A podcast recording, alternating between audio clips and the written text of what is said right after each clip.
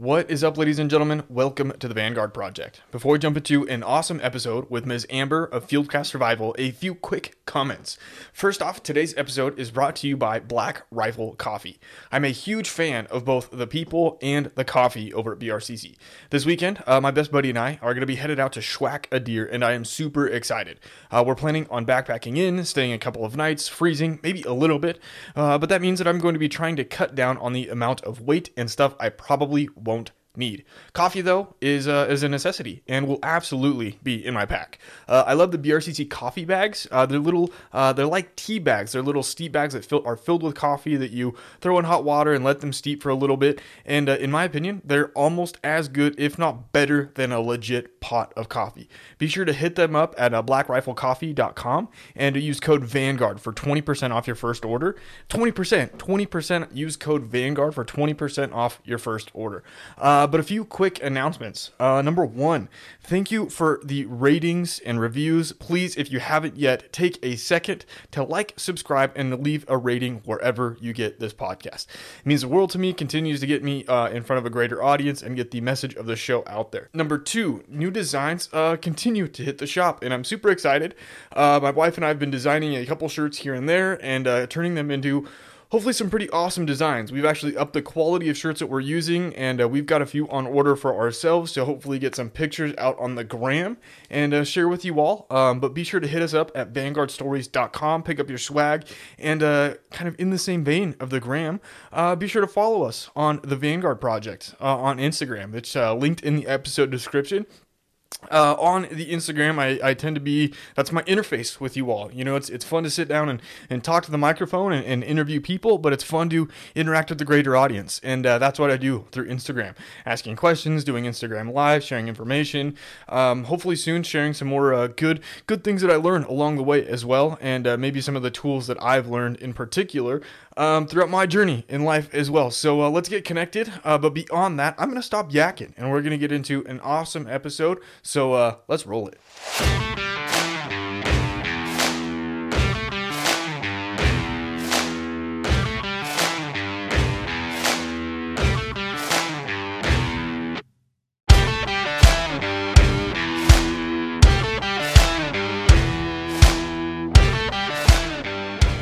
What is up, ladies and gentlemen? Welcome to the Vanguard Project. For those of you joining for the first time, my name is Austin Jardine, and uh, I'm just some dude sitting in my office at home. And I, uh, I love to chat with people, get their stories, uh, understand who they are, uh, get to know them a little bit more, uh, kind of the experiences that they've gone through, understanding how we can relate to you in a way that maybe uh, gets you excited about something, teach you something new, maybe give you a new perspective to lean on.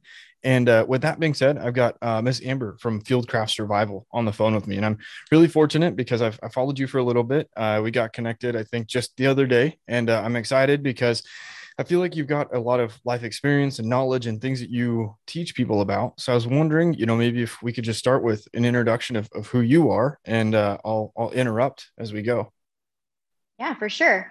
So thank you so much for having me. I love having conversations and getting to know people as well, and I think that that intimate connection with other human beings is um, is such an important concept when it comes to to relationships and and business relationships. And as i moved into i guess what people would consider the tactical community quote unquote um, I, I just saw the importance, um, especially as we bring more women into that fold, of making sure that we keep and maintain, you know, that that special part of connection and understanding people because it is it's so so important to to business relationships as well as everyday relationships so uh, i'm happy to be here but i'm amber like you said i am um, the director of family preparedness and i do women's development at fieldcraft survival and um, this is not really a, a career that I envisioned. I have a bachelor's degree in nursing. So I have a nursing background, and um, I was teaching holistic health courses and homeschooling my children and just being a stay at home mom. And so moving into having a, oh, look, there's a little person behind me. Um, and homeschooling my kids. I was homeschooling my kids. Yep. And um, teaching them preparedness and self reliance was something that just naturally was happening in our home. It's how I was raised. I was raised very rural. We still live very rural. And it just kind of caught the attention of caught the attention of fieldcraft and um, it's something that they wanted to integrate into what they were already doing and the education model that they had they really were looking to expand into something that was more all encompassing of tr- everyday people training yeah. for everyday people right and not just the firearms component and so the the family aspect of it was so important. And um, i think our visions just aligned. And i had i had the the zeal i guess to try to present it to an audience and bring in a demographic in a way that um, was something that they they wanted at the time. And so the timing was great and and it just really took off from there. And so i work with fieldcraft. Um, i still do my holistic health education and I actually still homeschool my children. So I so just you're busy. a little, but it's great. It's challenging and it's very fulfilling. Um, and I think it's such a niche topic and something that a lot of people are maybe uncomfortable diving into or they're overwhelmed diving into it. They're not really sure where to start. And so being able to be somebody to organize it and present it to somebody in a way that shows them that you don't have to have a military background or a, a medical certification or a thousand acre farm in order to be more self-reliant and more prepared it's it's everyday training for everyday people right and so right. to get it across to people in that way and make it a lot more easy to digest and approachable and relatable um, is is, is hugely empowering, not only for the people that we're teaching, but it's um, it's empowering for me too to be able to see people like step into that that fullness of something that they felt like was a missing component of their life. Yeah, for sure. So I I feel like I'm slowly learning more about the self reliance and everything. And you said that you had grown up um, kind of in that mindset more or less. Do you mind talking about what that looked like for you and and what that what that means uh, or what that meant back then and what that might have transformed into now? Definitely. I don't think it was something that seemed very atypical for me growing up, just because in a rural area, people are a lot more in tune to being self reliant. You know, growing up with a garden wasn't something new to me. I grew up in a, a very small rural school. I graduated in a class of 28. So in pre K through 12th grade, we had less than 500 students in this school. Um, very small community and um, and a very rural feel. You know, I was always part of the FFA and the, not the Future Farmers of America. People get that mixed up, but just the the ag based. Um, the ag based curriculum in our town. And so we did things like raise chickens to sell for the community. I competed in welding competitions. We did um, we did horticulture identification. You know, we go out into the woods and identify edible foliage or harmful foliage. So all of this just came very naturally. Um, we had responsibilities growing up you know we had we had land and we had animals and we had to take care of it um, I remember my dad putting bricks on the tractor seat because I didn't weigh enough in order to start to it because you had to like weigh a certain amount. Um, so from a very young age, we just took responsibility for, you know, I, I could tell you really young what a PTO was and how to be careful around the PTO of a tractor. It was just something that that we knew. So we knew how to take care of tires and to maintain your vehicle and change your oil and change a tire and um, and, and we grew up with firearms you know they were part of hunting. We did hunting a lot. And so gun safety was something that just came really naturally to us. Nothing was ever very nothing ever in the self-reliance world stood in stark contrast to what our life was. It was just part of our life. And so um, it's important to me to try to have the grace to see that other people didn't grow up that way mm-hmm. but also take how I grew up and in that understanding of guns always felt like a, a grave responsibility, right? Like something I had to be very responsible and diligent around, but there was never fear around that because it started from very early. It was just part of life. And so I can look back at my understanding of that.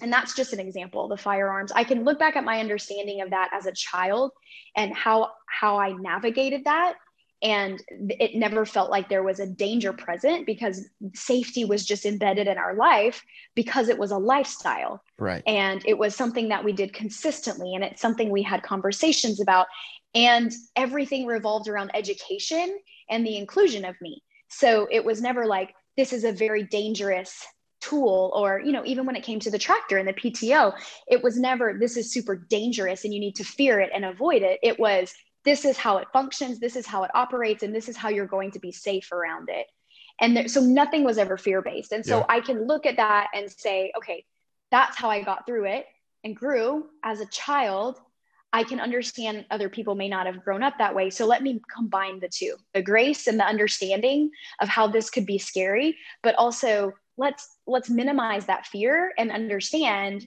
that education and consistency and making it a lifestyle is the solution. Sure. And so I think that is what allows me to do what I do in the way that I do it is being able to bring both of those concepts to the table. Okay. that makes sense. It does. It does. So maybe a question coming out of that is, you know, when people are scared of something, it's hard for them to approach it with an open mindset, right? Which I imagine you mm-hmm. probably see a lot of kind of in the roles that you play. Have you learned any, you know, good tact for, I guess, helping people overcome the fear and then take that next step to, I guess, maybe get more involved in firearms or farming for instance or animals. You know some people i know are scared of dogs horses right? Is there have you learned any good tactics for for helping people?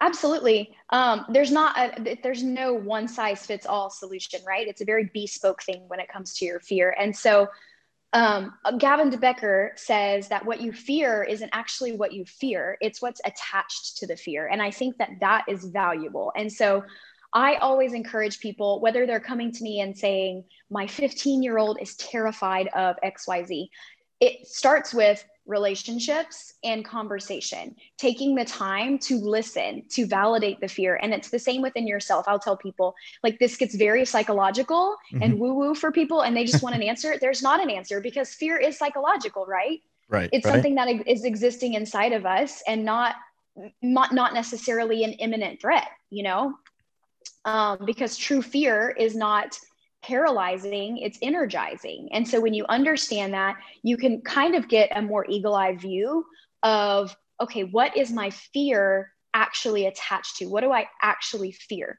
Okay. Is it is it a lack of knowledge about this? Is it an experience that I had?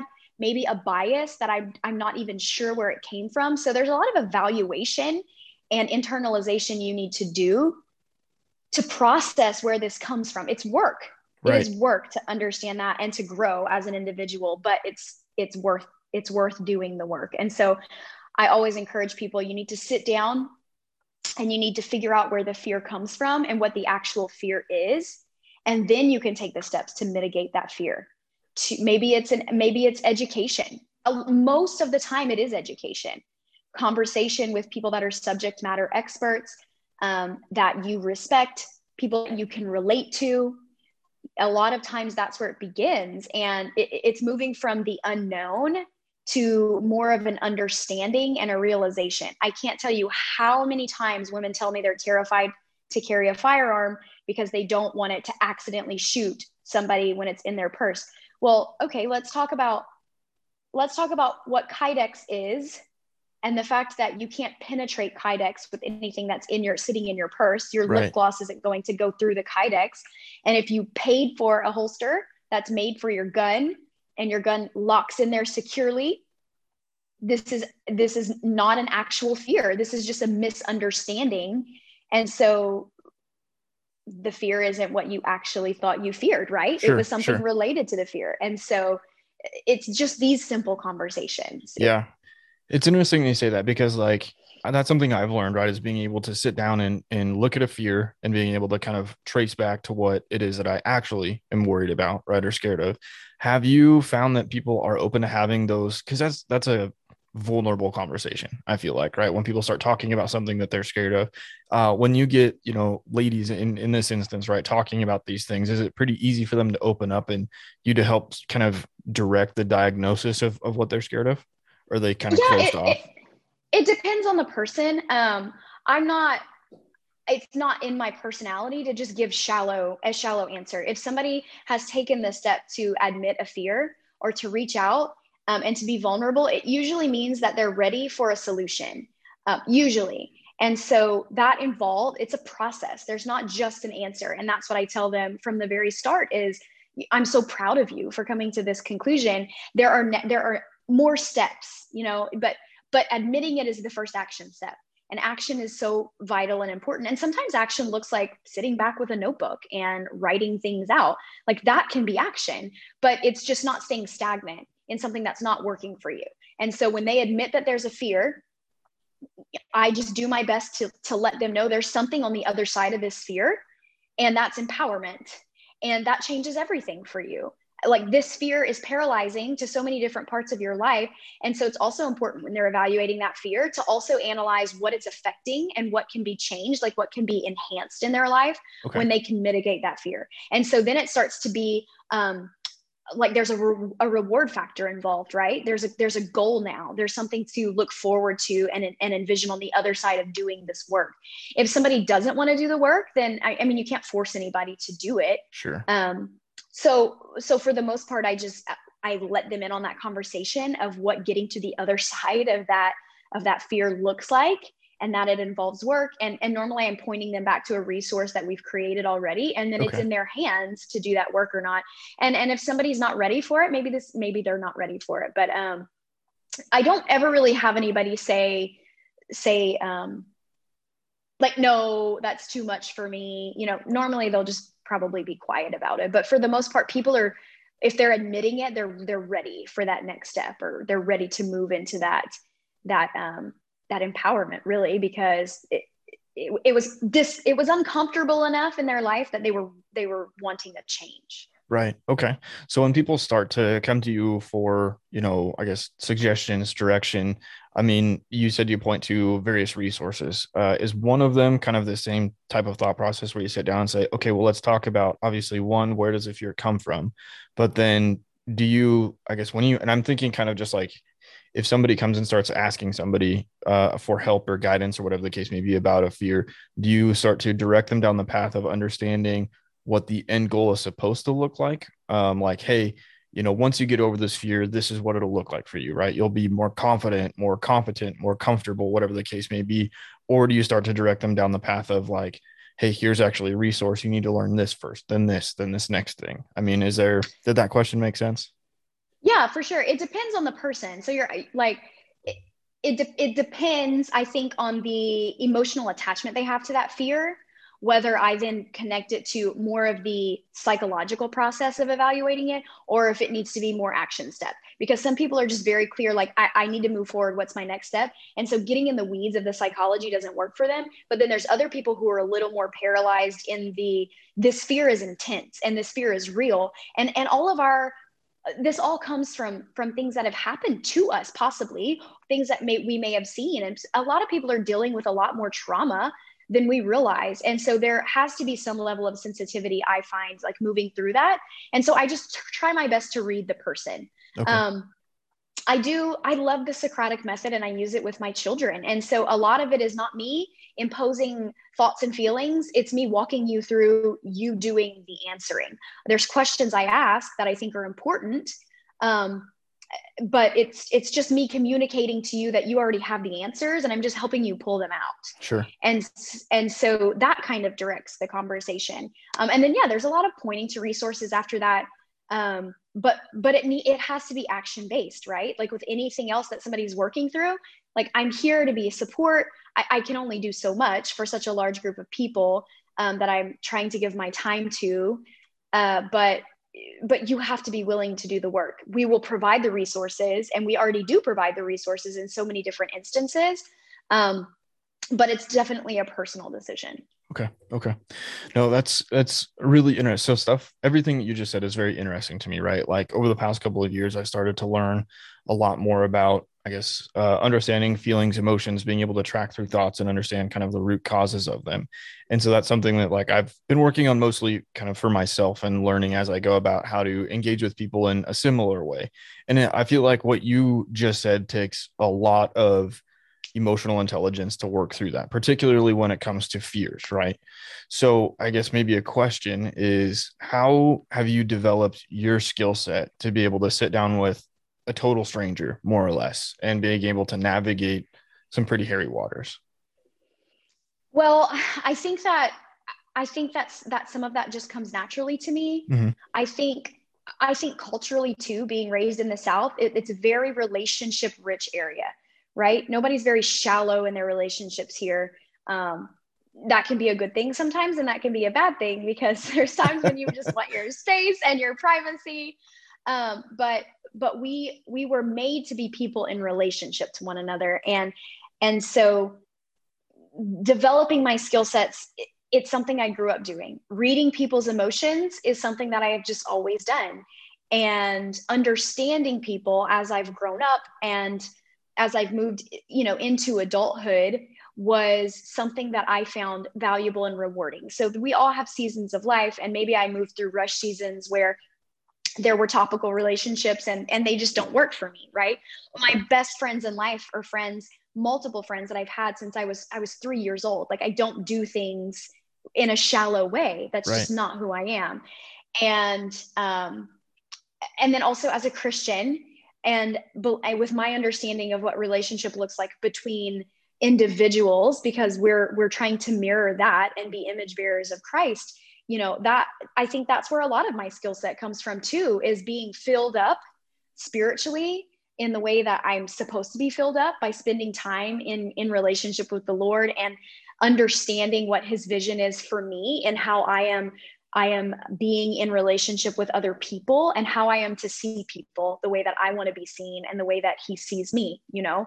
And so I think that that's a huge component too. Um, I also am a huge advocate for for counseling. I think that we need redirection and we need to have people even if it's not a counselor you're going to their office but somebody that is that is uh, wisely guiding you and helping to redirect your thought processes and help you sort through the muck of life you know i, I go to a counselor regularly um, and it, it's one of the most encouraging things on my calendar because i am a deeply intrinsic person who processes things internally and i probably over process things my counselor jokes that i'm she's like you are a counselor and I'm just making sure you're on the right page. Like you overanalyze things so much by the time you get here.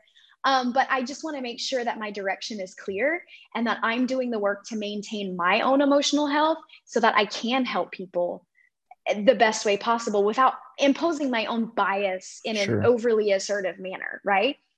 Um, acknowledging my own fears and doing the, the work of sitting back and and and recognizing what that looked like and what those steps looked like so that I can have better empathy for people and allowing myself to be human. I, I mean, honestly, that and never stop and never stop learning for me. Like psychology is very interesting to me and understanding fear and human emotion and our responses to fear.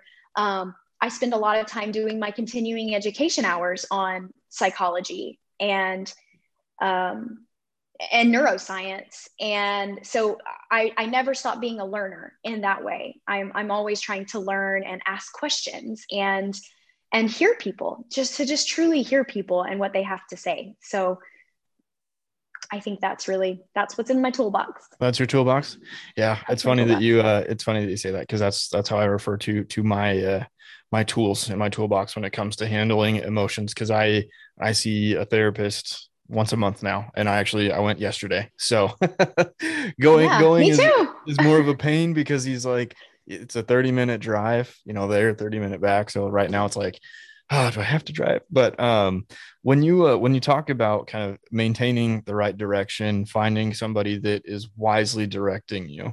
So i feel like obviously you know professionals that's in their best interest. That's what they're working towards is guiding you. Some people i feel are maybe not you know attuned or or comfortable seeing a counselor so much as talking to a friend. Have you i guess do you have any insight into wisely choosing a counselor somebody that you can rely on that you feel comfortable confiding in? Yeah i think uh, you have to listen to your intuition um, a lot and it's it's not always going to be the first person. And we all have different things that we value so not everybody is going to value somebody who is on the same page um, when it comes to faith as them but for me that's my plumb line right? And so it has to it has to stay my plumb line every otherwise everything else falls out of place and and it has to be the measuring stick with which i am I am going through life and measuring all the other facets of my life against it. Uh, because at my core, that's who I am and that's what I believe. And so having somebody that's on the same page as me when it comes to faith and when it comes to what that's that spiritual realm of my life looks like, that is vital. And um, also being that a large part of my life exists on in my job and, and social media um, and being authentic there and showing up as my true self, but also being guarded and being boundaried and and maintaining that emotional separation um, that's a big part of who i am too. So i my counselor follows me on social media and stays up stays you know up to date with what i'm doing and what my work relationships look like and what my personal relationships look like. And so rather than me coming in and it just being like i said i don't like to do anything surface level and it being a surface level conversation like she's been involved and she's been paying attention to what's going on. And and I'll text her sometimes throughout the day or throughout the week if I I would listen to a podcast or I hear a song that was really empowering and I'd send it to her and and so almost there's almost like a friendship in it for me because I need her to fully know and understand me in order to walk alongside me and me have that full respect for what she has to say. And yeah. it's not that she's taking some authoritative stance and telling me what to do with my life. She's simply processing it with me and saying, um, just redirecting maybe some thought patterns that are incorrect or or helping me set boundaries that I never set before because I felt like I I shouldn't set them and being that person who has a complete understanding about what's going on in my life but still still far enough back from it that she can say like no like obviously you have a right to do xyz in this situation like let's you're looking at it the wrong way so I think listening to your intuition, finding somebody you connect with, giving it more than one try, unless something feels totally off. Like you got, you have to stick with it. Just like with anything, you know, I like I have a nanny here with my kids, and obviously on day one, they don't know your children, they don't know your routine, they don't really know your expectations. Like it takes time to develop that relationship and it's the same with a counselor or somebody that that's a, a huge role in your life mentoring you and walking you through um, difficult situations and in maintaining your emotional health like that is a relationship that needs to be nurtured and it takes time. And so just listen to your intuition find somebody that aligns with you um, ethically morally spiritually whatever that those important those important postures are for you. Um, and and listening to to what your gut is telling you when it comes to to that um, that relationship because in you know to be quite honest it is a relationship. And yeah. and and being consistent like don't get lazy and don't get busy. It needs to be on your calendar. Whatever that maybe it's once a week maybe it's every other week maybe it's once a month. She actually she has a master's in in, in counseling or, or psychology. And and so she said they were told in school that every human being needs to go to a counselor at least once a year um, just to I make sure that. yeah make sure that they haven't developed any sense of any false um, narratives really that need redirection. So yeah i've got my fair share of redirection over the years. Yeah. So you mentioned it's interesting because like i never would have thought about i guess being friends more or less with a counselor or therapist right? In, in professional way right? Because i've got friends that i lean on for counseling and direction you know taken with a grain of salt, kind of depending on whatever it is that we're talking about. It probably doesn't work for everybody. Like people probably need a clear separation, but for me, because it's not just like simple, blatant, this is happening, I need direction. For me, yeah. it's like this all encompassing, I need you to get in my brain and yeah. make sure that my brain is moving at a, at the correct, in yep. the correct and that direction. was totally my question, right? Is, is how did you develop that and set because you talked about boundaries too, right? How did you develop exactly what you just said in addition to setting boundaries? With the counselor? Yeah, yeah. That and like, yeah, let's start let's start with the counselor because I had a, tangent of questions that I was writing down. So like how did I develop a relationship mm. with her? Well, that- I guess let's because I don't want to get super personal where, you know, maybe you get uncomfortable so much as like how did you define how do you define boundaries with people in a way that you I feel like I have a question that's on the tip of my tongue, but I can't quite get it out. Um, yeah, I totally lost it because I was like thinking, how, like, like how do I set, like, how do I set boundaries with people that I in my life without but still having the, the depth of the relationship. Yes, that is a okay. great way to put that. Thank you. Yeah. Um, so again, there's a lot of my of of the of my Christianity that comes into this where I I have I have a servant's heart and we all are called to have a servant's heart, right? Because we are all we there's a belief that we are part all parts of the same body. We're just different parts of that body, but we all need to be in community. And and that just that brings together obviously anybody, most people can look around and say yes, community is important. We just look at it through a different lens eh, as Christians. And so I have to make sacrifices for people, right? It, it's part of part of the walk. Not everything's going to feel good. You know i may i may need to make a sacrifice to love on somebody because i feel like they need it more. Maybe i i have a full schedule lined up but i have to clear my schedule to watch a friend's children because i know that she's extremely overwhelmed. Is that what i want to do? Maybe not immediately but once i've postured my heart towards understanding that's what she needs from me and i'm capable of that that's what i'm going that i'm going to be happy to do it because that's my belief in what relationship with other people looks like the sacrifice of that. Now, if you are sacrificing your joy or your truth or um, your peace and your security, that looks a little different, right? Where where I'm having to guard my heart and my soul in that way of not we're called to love one another but we're not called to be doormats for one another and i think there is a a very fine line for a lot of people especially people that were raised in in in religions where it was perceived as a shame factor if they didn't do xyz which may not be be doctrinal truth okay right. at the end of the day to say it as as simply as i can um, so boundary setting for me has actually been difficult and it's something that i'm definitely moving into but i can see the the benefit of that because so much of of what we take in from other people is just a projection coming from themselves and their own lack of or their own insecurity. And so while it's important for us to recognize that and for us to hold space for them um, and to have grace with them, it's not something that we have to sit by and allow into our life. Um, and so it, it's having the emotional health to understand when something is not right. And then also having the strength to say, I'm sorry, this is not the conversation we need to be having, or I'm sorry, I can't do that for you. Um, and not always providing a solution for them, but just setting a boundary um, and allowing them to take things back into their own hands. And it's a lot of times it's uncomfortable and it's abrasive. And especially as Southerners who try not to be rude, we don't want to be rude about anything. we want to be very hospitable. It goes in stark contrast to to how a lot of what we've we've seen growing up. Um, but it, it, it's a case by case basis, you know. Sure, sure. And then once you start once you start to flex that muscle, and once you start to say, "Oh, okay, this this negatively," I, if I would have said yes to this, the, my heart posture wouldn't have been correct, and so then I would have been bitter about it in another regard, like swallowing things that are not are not healthy never actually go away. They just manifest in a different way and then work to ruin the relationship or work against the relationship. So when you can recognize that, you can understand that maybe in the immediate moment making this decision doesn't feel great and it's going to negatively affect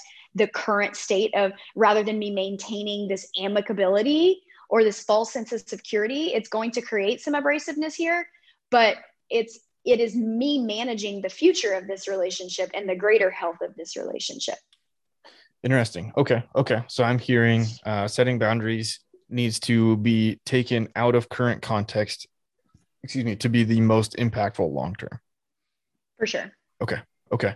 No that's cool. I've you know i've i love asking people about how they do stuff like that that, that tends to be kind of not necessarily either discussed or really hard to put into words because everybody obviously does it differently so it's fun to kind of tap into the mindset of of how you tackle things so um okay so i have maybe a couple more questions if you're all right with it. Um, sure we got we got so psychological. I know well yeah I, I i love it. That's stuff that's becoming more and more important to me right? So like you know it, throughout the podcast i've talked a little bit about kind of like my i hate to say journey it sounds you know a little woo woo to use your word, a little woo woo when you say it like that. But not like, at all, not you know, at all. I, I've seen uh, counselors and therapists for off and on for 12 or 13 years now. And so it's like something that over the past three years has really been like, really kind of been driving me forward. So it's fun to really get kind of down into the nitty gritty of it because mm-hmm. I don't feel like in the outdoor tactical military law enforcement, you know, world, whatever you want to call it, it's uh it's talked about a whole heck of a lot. So it's fun to kind of tap into people's mindsets because it feels like everybody wants to talk about it, but nobody mm-hmm. really does. And then when you start really getting into the tools and being able to tackle, you know, talk to people that go through kind of the exercises and the motions and can articulate it, um, you know, it, it's it's fun to get that information out there for me. Like that's kind of where I draw a lot of uh, energy, I guess you could say, out of out of people. So. And the more the more we teach courses, and the more I dive into creating curriculum and evaluating curriculum, it's just so evident to me that mindset, your mindset is the huge foundation of all of it and sets the stage for so much. If I'm teaching other people, even if I'm carrying a firearm, I have to be emotionally competent in understanding my own reaction to life in general, to fear, um, because we will never be operating in an emergency situation in an ideal circumstance. Right. right. You know, we will be in an in an extremely sympathetic state, and we will have hormones playing into so much going in and our going on in our body, and without an understanding of not i don't even want to say psychology because i don't expect people to open psychology books but an understanding of your own mind you you are you're starting off on the wrong foot by trying to manage your response to a circumstance that's out of your control without having control over yourself like that's just not the best that's not the best way to approach it and so no matter no matter if we're teaching wilderness survival, you know, like austere survival or medicine, emergency medicine, basic med skills, or self defense, it all begins with your mindset and an understanding of you as an individual and other people. You know, because so many, so many times when you're when you're in an emergency circumstance, you're managing other people's emotions in the midst of it. And yeah. so it's just critical. It's such a critical component. And yeah, it seems so woo woo that people don't want to talk about it. Like, let's talk about carbines and let's talk about all these different things, but not your brain, you know? Um, but it's it's so important. Yeah, I I agree. I agree. One question I I have is is so you spend a lot of time doing the the family preparedness stuff. Um, I guess it, it feels like you know, well, this is kind of a, a no brainer, but the the tactical outdoor training style world is very male dominated. How do you bring females in, and then what what tends to draw them into your classes, and, and how do you get them over the hump and taking the leap into, uh, I guess, training the mindset, all of these skills that tend not to be, um, I guess, super female. I don't I don't know how you want to say that. Yeah. So actually, when I came into the company, um, there were no female specific courses, right? I think they they may have tried to do one in the past and, and it just didn't work really well, uh, possibly, but they had great success with the tactical courses that existed. And the curriculum is excellent, you know, the instructor base is excellent, like everything is there working in the benefit of Fieldcraft. And that's why they're such a successful company. But like I was saying, they wanted to really broaden their scope of training and the demographic of people they were bringing in. And that includes families. And for a lot of families, the the influence of the main influence during the day and during the, the the living hours of the home is the mother. And a lot of it was just not relatable to women especially women who were newer to firearms or self-defense. And there's a lot of a lot of times there's ego involved with the husband when he's trying to teach the wife and you know especially if he's esteeming himself and he has these expectations of his wife and i'm sure what he's seeing or his partner what he's seeing in the tactical world are are what do we even want to call them in a way that's not offensive but um, these gun girls yep. who are just not relatable right. and and they're lovely people and i've had conversations with them but that's not what the average the average mother is looking at and saying i just can't do that that's right. not me right you know what i mean like i i'm the woman who goes to the park every morning with an iced coffee and a Marc Jacobs bag slung over my shoulder. Like I don't look like this. So, so we really needed a way for it to be approachable. And women, after after the the lockdown and the pandemic, women moved into being the main purchasers of firearms, new firearm owners in the United States. And for the first time, it was almost 100% self defense guns, not hunting guns. And so that means we have a lot of women who felt threatened and insecure who wanted to get their own firearm. 50% of women in the United States live alone. So that's a huge statistic that I think I people don't that. realize. Yeah. 50%. Yeah. And so they it's women purchasing these guns who then don't really know how to use them, right?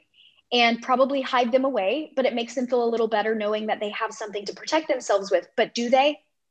Do you even know how to load the magazine and load the gun? And so for for us it was let's bring this conversation to the table and pull these people out that are hiding. And social is a safe place to do that because they don't have to interact until they're ready. They can just sit back quietly almost incognito and listen and watch and say okay my goal has always been to present it in a way that's non-threatening. Mm-hmm.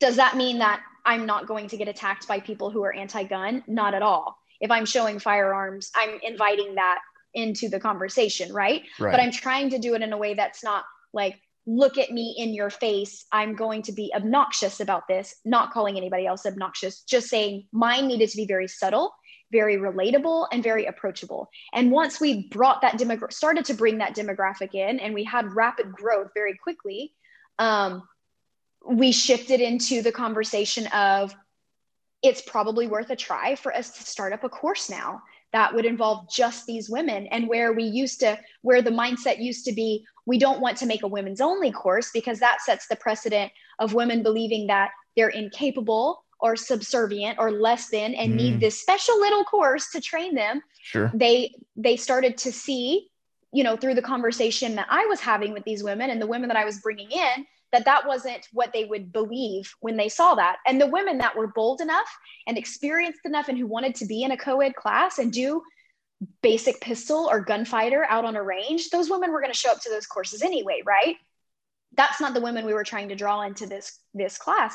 We were trying to create an environment that was inviting and safe and non-judgmental and made these women feel like they belonged, which isn't a gunfighter course to start off with it's understanding the basic psychology of fear and what that innate feeling of wanting to protect yourself and protecting those around you looks like and how you use the capabilities and the tendencies that make you uniquely female to best serve you and not feel like that's something that's a weakness. Nothing about them is a weakness. It's all strengths. They just have to look at it through the correct lens. And so that's what we did. The first one to two hours of the course were specifically specifically gauged to have them understand that. It was it was just it's just neuroblocks and then we walk them through basic pistol the parts of the gun even the nomenclature of pistols and safety concerns. We use simunitions which mm-hmm. are much safer. They're non they're non-lethal and they're non-toxic. We have a lot of pregnant women that come to these courses who are concerned with lead exposure with with uh, live ammunition. And so with the simunitions we get to have the same cycle of operation in the in the firearm. The simunition guns are the exact frame of a glock 17 and so they get the feel of that gun. It, you know the the cycle of operation works the same way. Like i was saying before we can get their grip correct. We can have them feel what recoil feels like in, in a small way. Obviously, an actual a gun shooting a nine millimeter round is going to have a little more recoil, but at least they get a very um, a very non-threatening introduction to pistols and they, they get the basic concept of what shooting a gun is going to feel like and sure. it's a subsonic round so we're not they're not having to hear that aggressive shot over yeah. and over again as they're all shooting two magazines worth of, of ammunition right you know? it's a polite introduction um, Absolutely, absolutely. And um, and then we go over concealed carry and what that looks like, what what the legalities are. A lot of them are very concerned about that because women, a lot of times, women want that that organized thought process of what's the next steps after if something like this were to happen? What are my rights if something like this were to happen? Like they get worried about the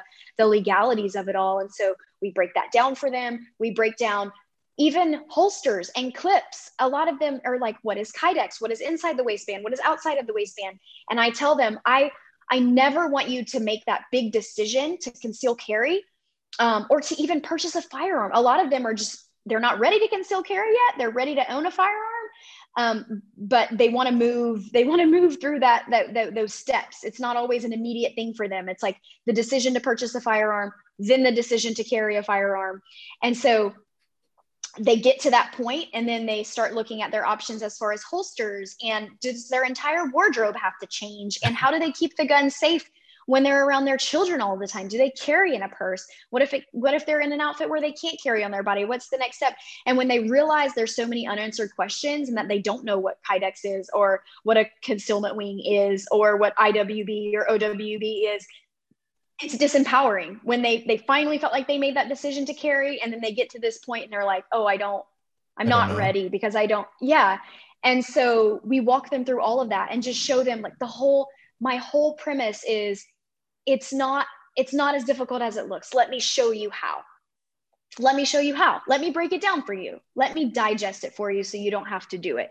Um, and then we allow them to hold different firearms that we believe are the best firearms for women because they they won't necessarily be able to walk into a gun shop and be able to hold all of these different guns sure. and explain to them you know how what it's supposed to feel like how they're not supposed to overgrip why this gun would shoot a little more accurately than another one and, and just explain all of these things to them in a very clear way um, and not coming across super tactical you know i don't think i come across super tactical like i could if i need to in certain circumstances but in these courses that's not my goal. My goal yeah. is to make this very relatable to you in your life and and um and make it inviting. And so uh, that's how we built the curriculum for these courses and it's worked really well.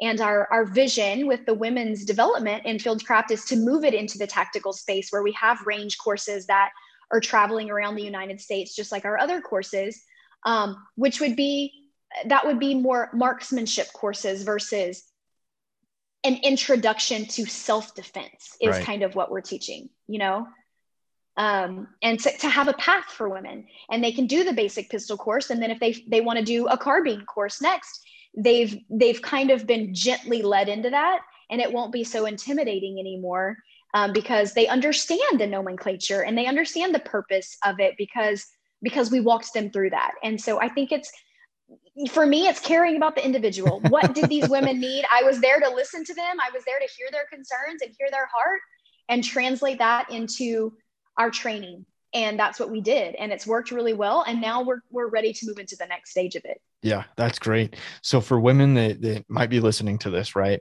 If uh, they're on the cusp of, of taking a class, right? They haven't jumped ship. They're maybe not quite sold on it, not quite comfortable. What are the common concerns that you get that that you can typically dispel and be like, listen, it's fine, everything's good. You know, you're worried about this. We teach you that. What are what are some of the things that typically lead people to your course uh, if they're fearful? Um, so a lot of people are worried that if they don't have a firearm or they've never shot a firearm, that this course isn't for them and that they won't be able to accurately do the course like that they're going to look like fools in front of everybody.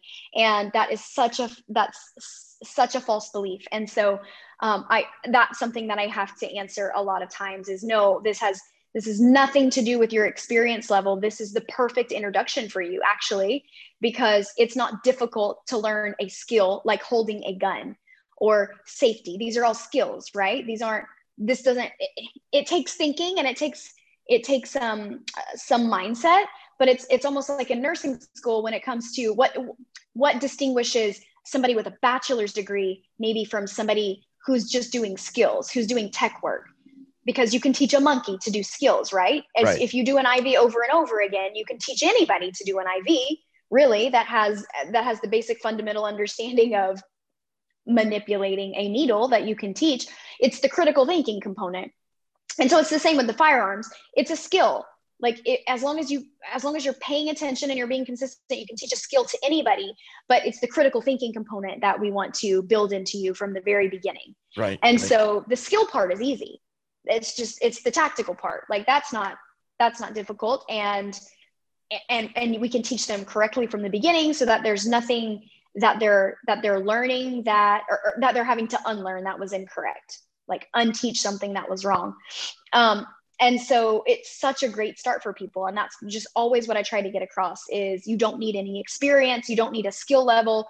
You can be scared. You can come scared. It's okay. It's safe here. No one's going to laugh at you.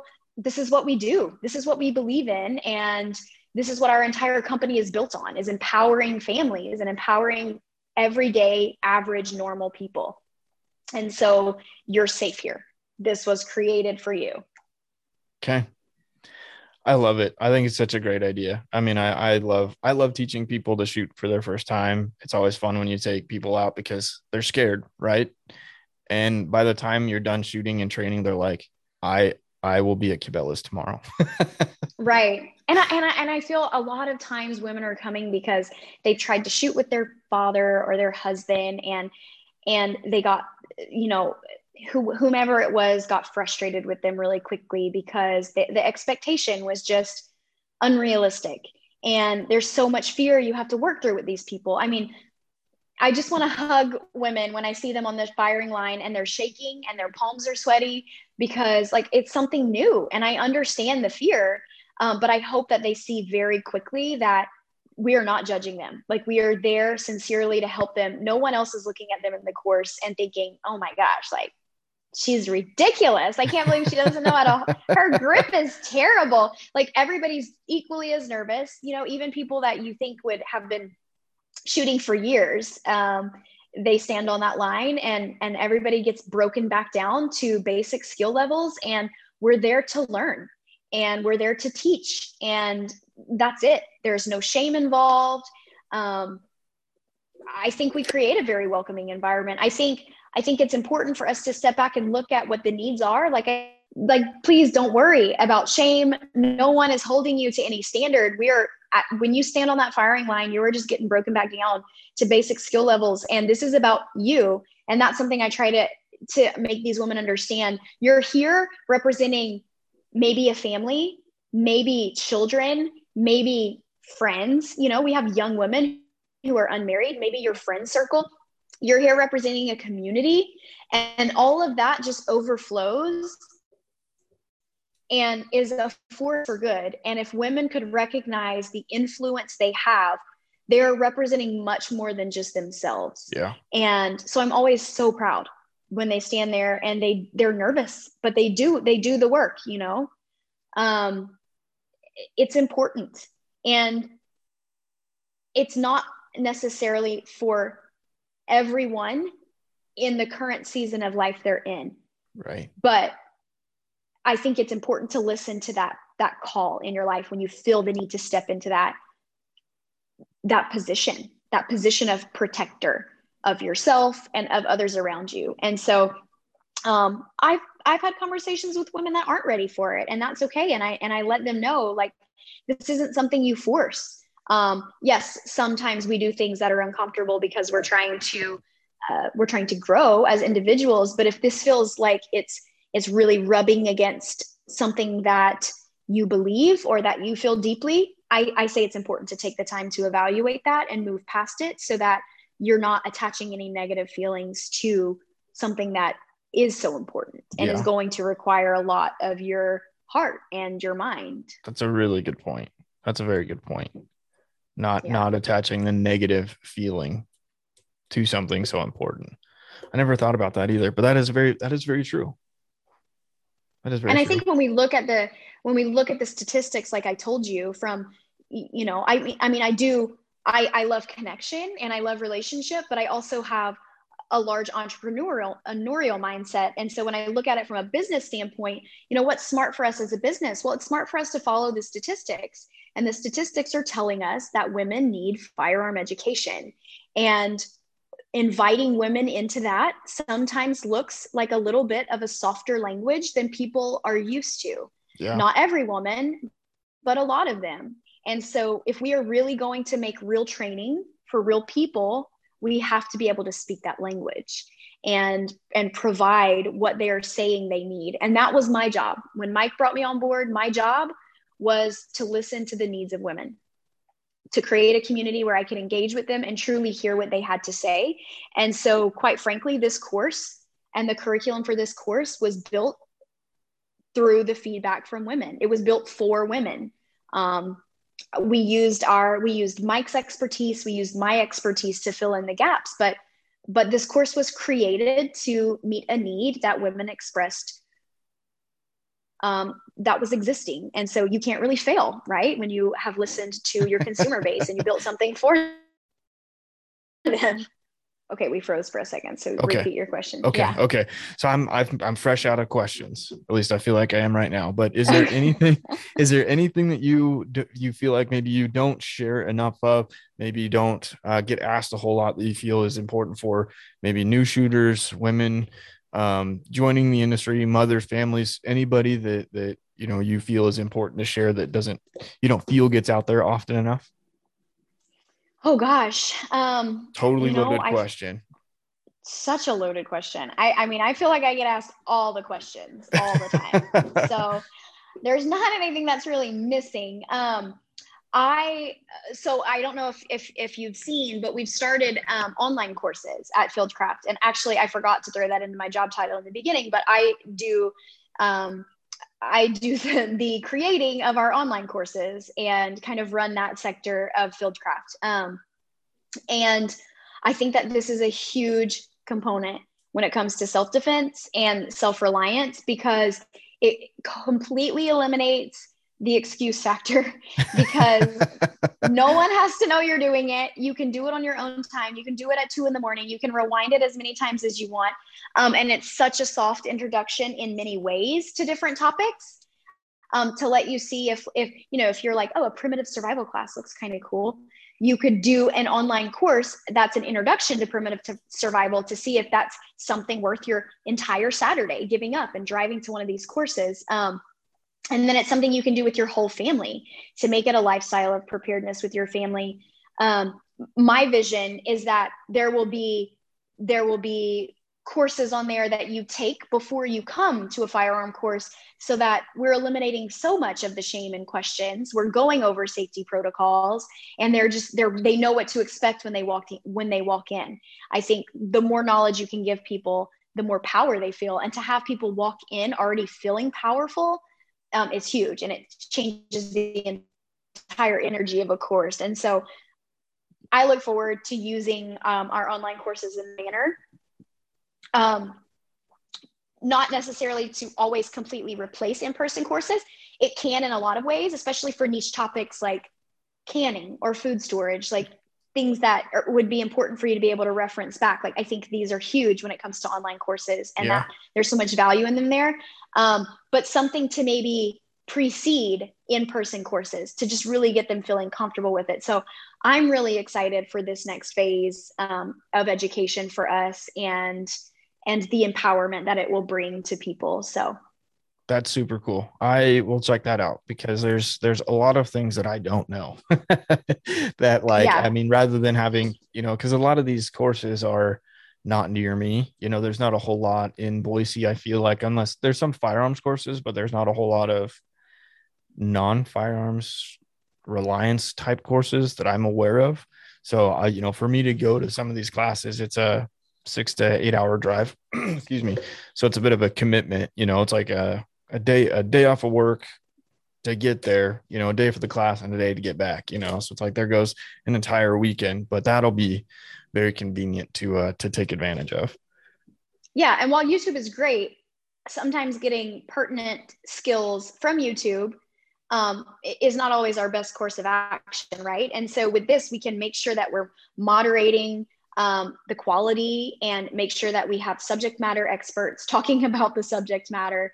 And so you can be assured that you're getting the proper education on topics, whether it's canning, you know, like nobody wants botulism in their pantry or tourniquet application.